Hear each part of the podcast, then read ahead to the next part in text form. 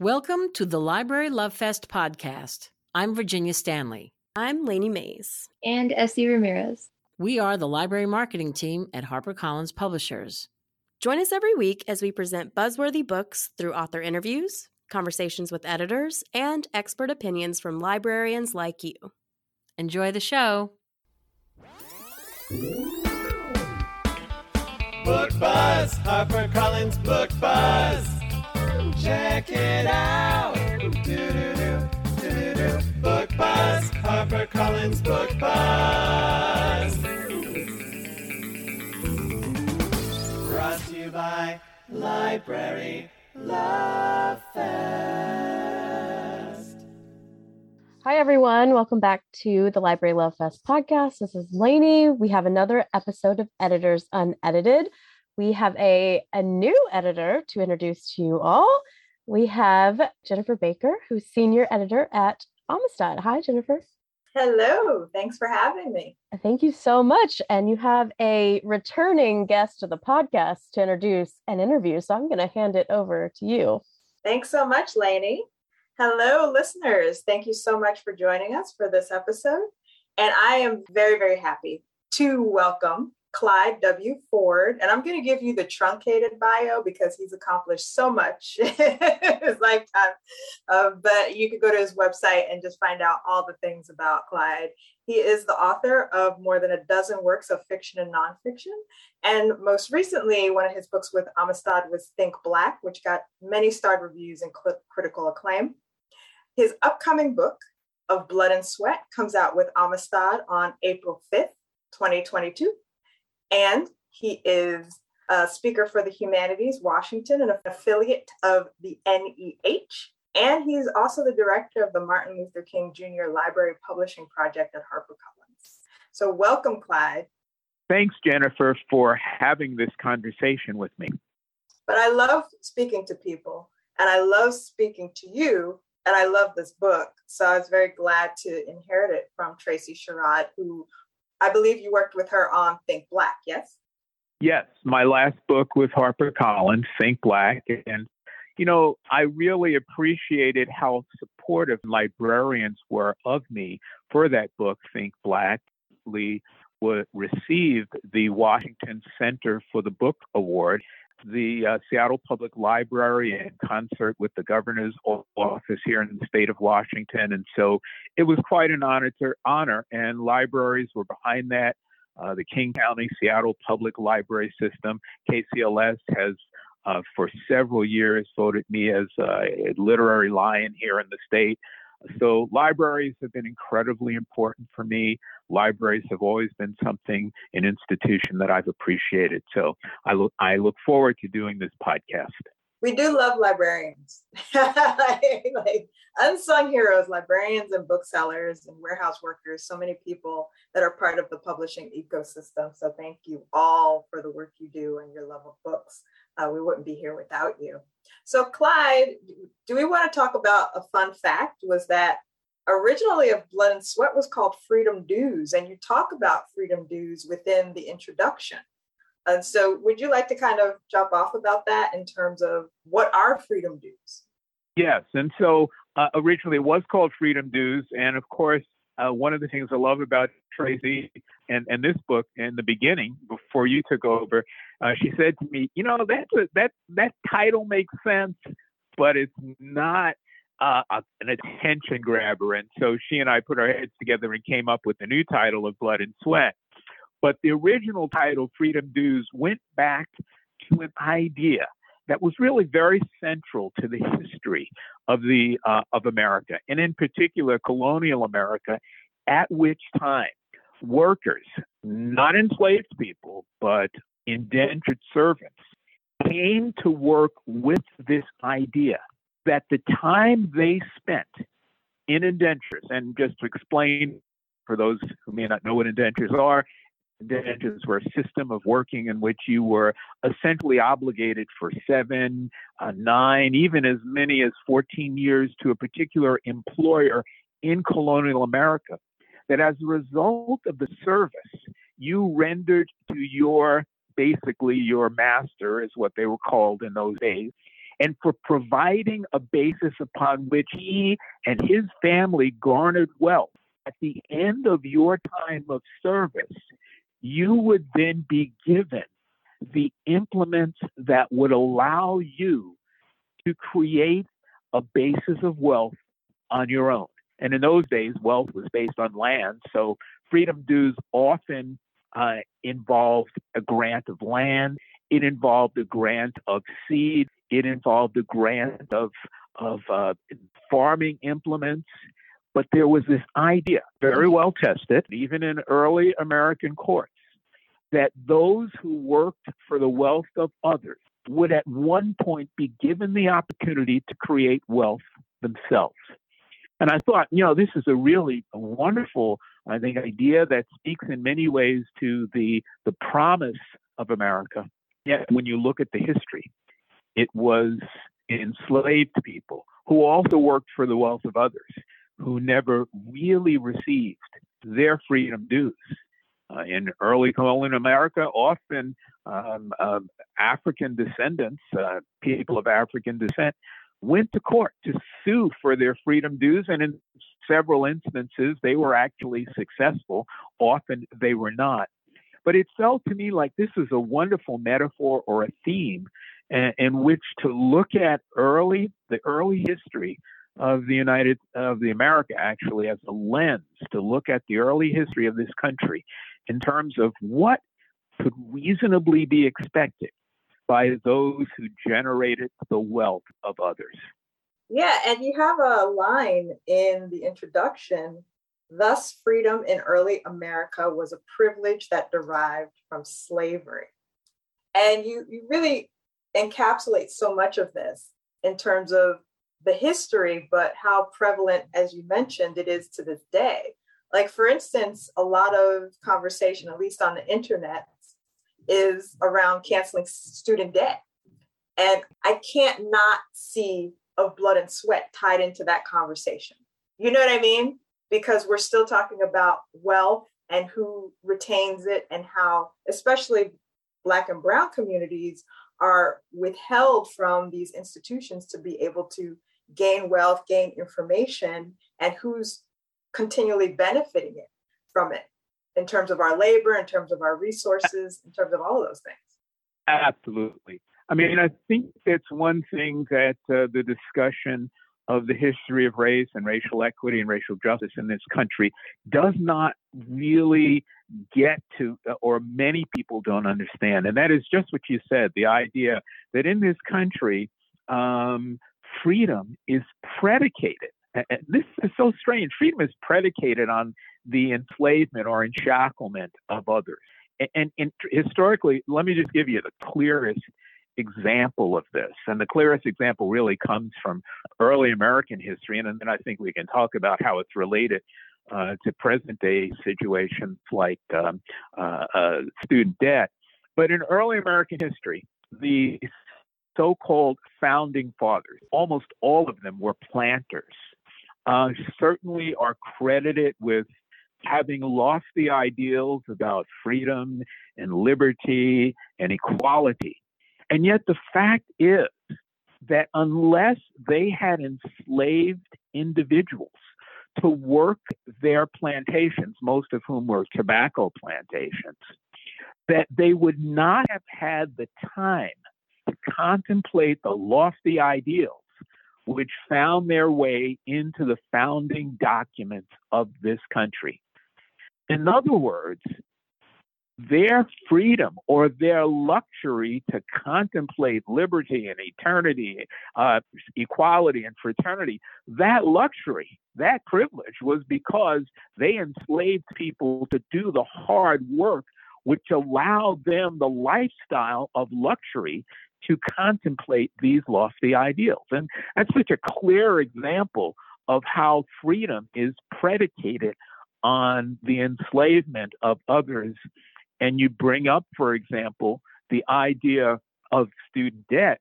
And there, once again, I mean, you have students shackled with debt, which dogs them through most of their lives while they are simply trying to take the steps which would allow them to gain a foothold to build the wealth which they then might be able to pass down through their families. So it's it's a very um, uh, comparable situation. And again, the discussion doesn't happen about what the basis of all of this is. Look, if you're wealthy in this country, you don't have to worry about going to school. You don't have to worry about uh, the cost it takes to pay for an education. And therefore, the first steps towards building wealth are given to you. If you have come out of school owing 60, 70, 80, $100,000 or more, when? Do you ever get to the point that you're actually then making wealth that you could pass along to your children, to their children? That's the challenge of really, I think, America living up to its promise is that we have to unshackle the ideas of freedom from enslavement, whether it is to debt or historically, whether it was to the enslavement of individuals for their labor. And so, in Of Blood and Sweat encapsulates as a book, as a tome that is really to me a testament to what Amistad has done and continues to do. Is I believe in legacy titles, and I absolutely feel as though Of Blood and Sweat is one of those legacy titles that will constantly be in reference, will constantly be in conversation with the national, global conversations. It will be something like we said, librarians will gravitate to educators. And how do you come to creating a book of this magnitude? Because it is not a small thing. I know you, you don't you don't cover a broad swath of history as in 400 500 years but you do look at a very key segment of time that absolutely proves the point and like we said ties to current conversation well, first of all, that's a great question, Jennifer. Thank you for asking it. And uh, I can tell you that uh, when I began working on the book, it was early 2020. Fortunately, George Floyd was still with us then. Uh, Breonna Taylor was still with us. But as I continued to work on the book, I saw all of these events happening. And I thought to myself, what is it that creates a country in which the murder of innocent young black men and women is acceptable? What is it that creates a country in which the history of racial inequity and racial injustice is acceptable? And you know, they often say, it's often said, if you want to learn something, write a book.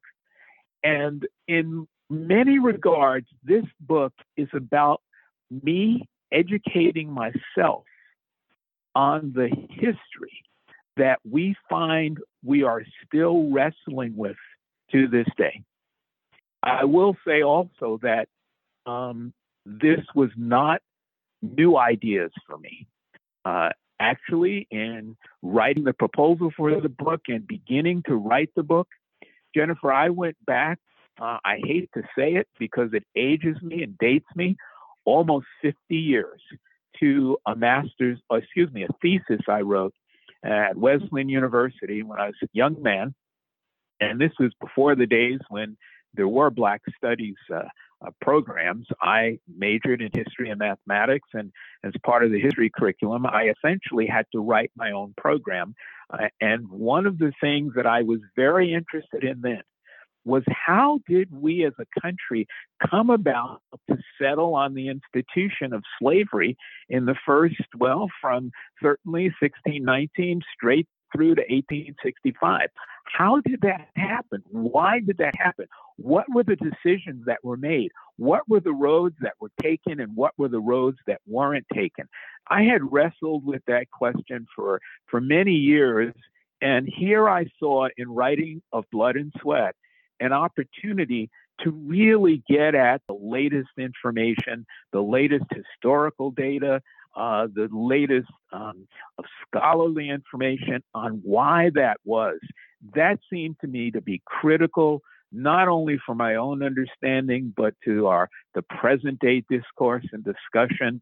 As I said, on racial inequity, racial injustice, uh, police brutality, I wanted to get at the, the, the, the, the basis of all this. I didn't just want to accept the current arguments, even those that I agreed with. And I'll give you a really good example of that in terms of uh, police brutality. It's often said by those who are opposing it, as I do, that police brutality goes back to slave patrols. And often it's cited that those were the slave patrols instituted in the 1700s. Well, I didn't just want to accept that as face value. And boy, am I glad I didn't because what I discovered in working on this book, it goes back way further than the 1700s. It's actually police brutality can find its roots in institutions that came over to the colonies from England in the 1200s. And the opportunity to do that level of research and study and discourse and write about it in a way that I hope everyone will be able to read and understand, that was just an incredible gift for me. So, in writing this book, really, I woke up every day thinking, this is so wonderful that I get the opportunity because of Tracy's vision at Amistad to actually do this, to write a book, to research a book, to work on a book that not only educates me, but may be a basis for enhancing the public discourse about these really, really important issues that we're dealing with as a country and really around the world as well too right now. And there's also something I want to talk about because there's you have a lot of poignant lines throughout of blood and sweat and that's a testament also to how you as a person who's toggled between fiction and nonfiction kind of blend how you built voice between genres into a very accessible book that is not you know overly dense or you know overly trady, you know, industry terms, you know, those for the most part. But you, right. you mentioned towards the end, I think it's chapter 15, where you talked about Lincoln and the end of the Civil War and like what now, and the line, ambivalence has consequences.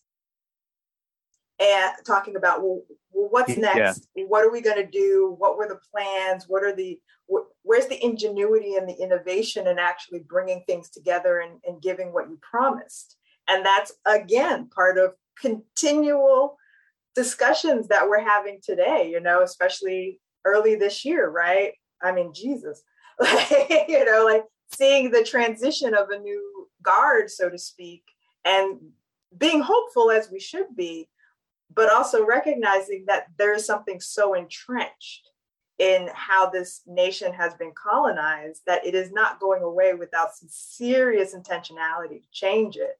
Um, and all that's to say that's a big compliment again, and just speaking to the fact that this is going to be a book that proliferates in our, our national convo for years to come.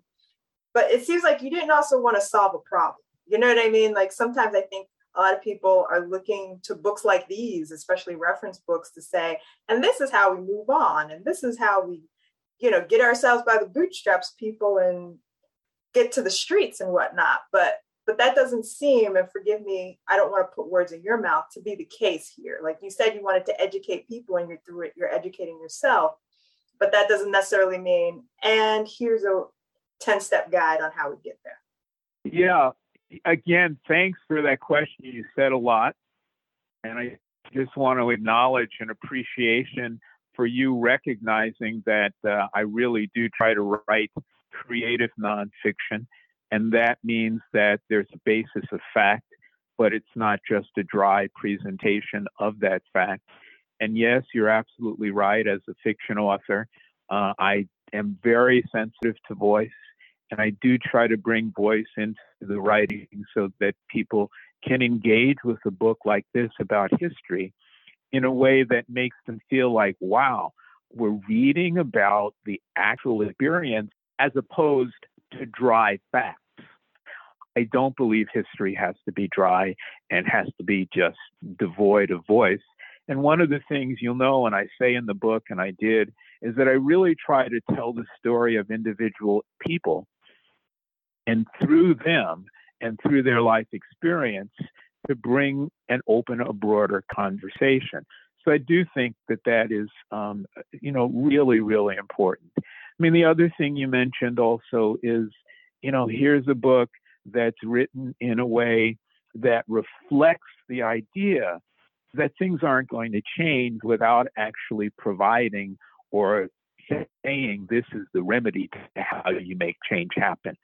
Listen, change happens not because you yell and scream at somebody, but because you provide a basis of information that allows reasonable people to come to reasonable conclusions, even if they disagree. I don't mind disagreement. What I do mind is when people disagree on the facts that have actually taken place. Disagreement on how you solve a problem, I think that's a healthy part of a democratic discussion. Disagreement on the historical basis of fact, that's a challenge for me. And I give you, again, a really, really good example of that. As you know, Jennifer, critical race theory, there are a lot of people who are opposed to that. Now, the truth of the matter is, critical race theory isn't even about history, but critical race theory has actually been tied into anything related to telling the American story outside of the typical narrative that uh, you know most people would like to have. Well, the truth of the matter is, and I'm not just saying this; it's actually in their own words. Let's take Thomas Jefferson, for example. Jefferson, obviously uh, considered a great American. Yes, he was a, a, holder of enslaved individuals, but even more important, Jefferson used enslaved individuals as mortgage to pay off his debts. I didn't just decide that that's the case, it's in his own words. You can go to the historical documents and find that. And what he did was actually to create a system which then became the basis of an American financial institution of mortgage backed debts. The first mortgage backed debts, the first backing for those mortgages were the physical bodies of enslaved people. I think that is a really important historical fact to put into the conversation about wealth in this country, about racial equity and racial justice. Now, how do we deal with that fact in terms of integrating it into a solution? There's lots of ways of going about that, but unless we understand the central truth of what happened historically, I don't think we come to a reasonable discussion about present day solutions. Take Lincoln, which you also mentioned, and that line, ambivalence had consequences. Lincoln was completely ambivalent about whether he wanted to take any actions that would dismantle and disrupt slavery. Most people think Lincoln freed the slaves. That's the popular notion. I mean, right? And that's what you learn in school. But no one ever bothers to actually read the Emancipation Proclamation read it. It's not my words, it's in the words of that proclamation that it's so clear that Lincoln did not free a single slave under his control, under the Union's control. The only slaves he freed were those in the control of the Confederacy who never recognized his authority anyway. So, in truth, the Emancipation Proclamation did not free a single individual. And in fact, even after the issuance of the proclamation, you could still have slaves in Delaware and other places, but they were considered to be part of the Union. And, you know, again, I'm not the first person to say this, but I wanted to highlight this as part of this discussion of how you really have to look at the promises of this country based upon the actualization of how those promises then are actually put into play. We just need to look at what's happened over the weekend. And here we're right before Christmas. And now you have a president who would like to um, put forth uh, an agenda, build back better, uh, agenda, and you have a single senator taking a stance against that. Now, look, the idea of building back America better is another way of simply saying freedom dues. And in this case, not only will people of color, black and brown individuals benefit from building back America, but poor whites will benefit as well too.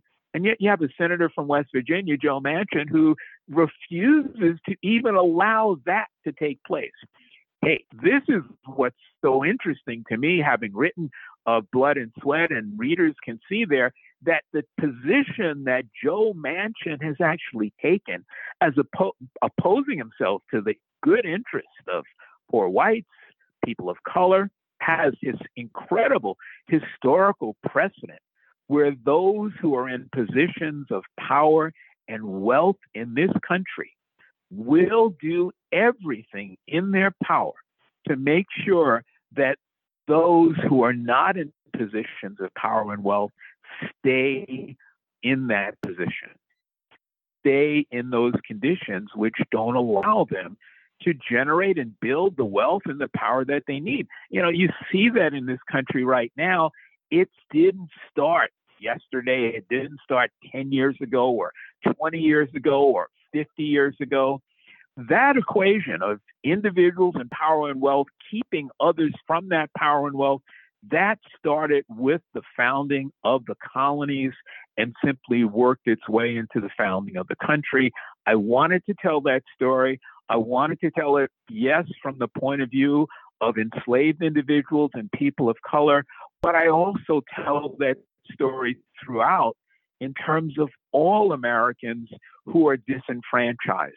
That history is there. And I think it's an incredibly important story to tell today because it does form the basis of the conversation we are having about not just racial equity, but the 1% versus the 99%, and the redistribution of wealth in such a way that everybody in this country has the opportunities to succeed, not just the 1%. That was a big mic drop moment, Clyde.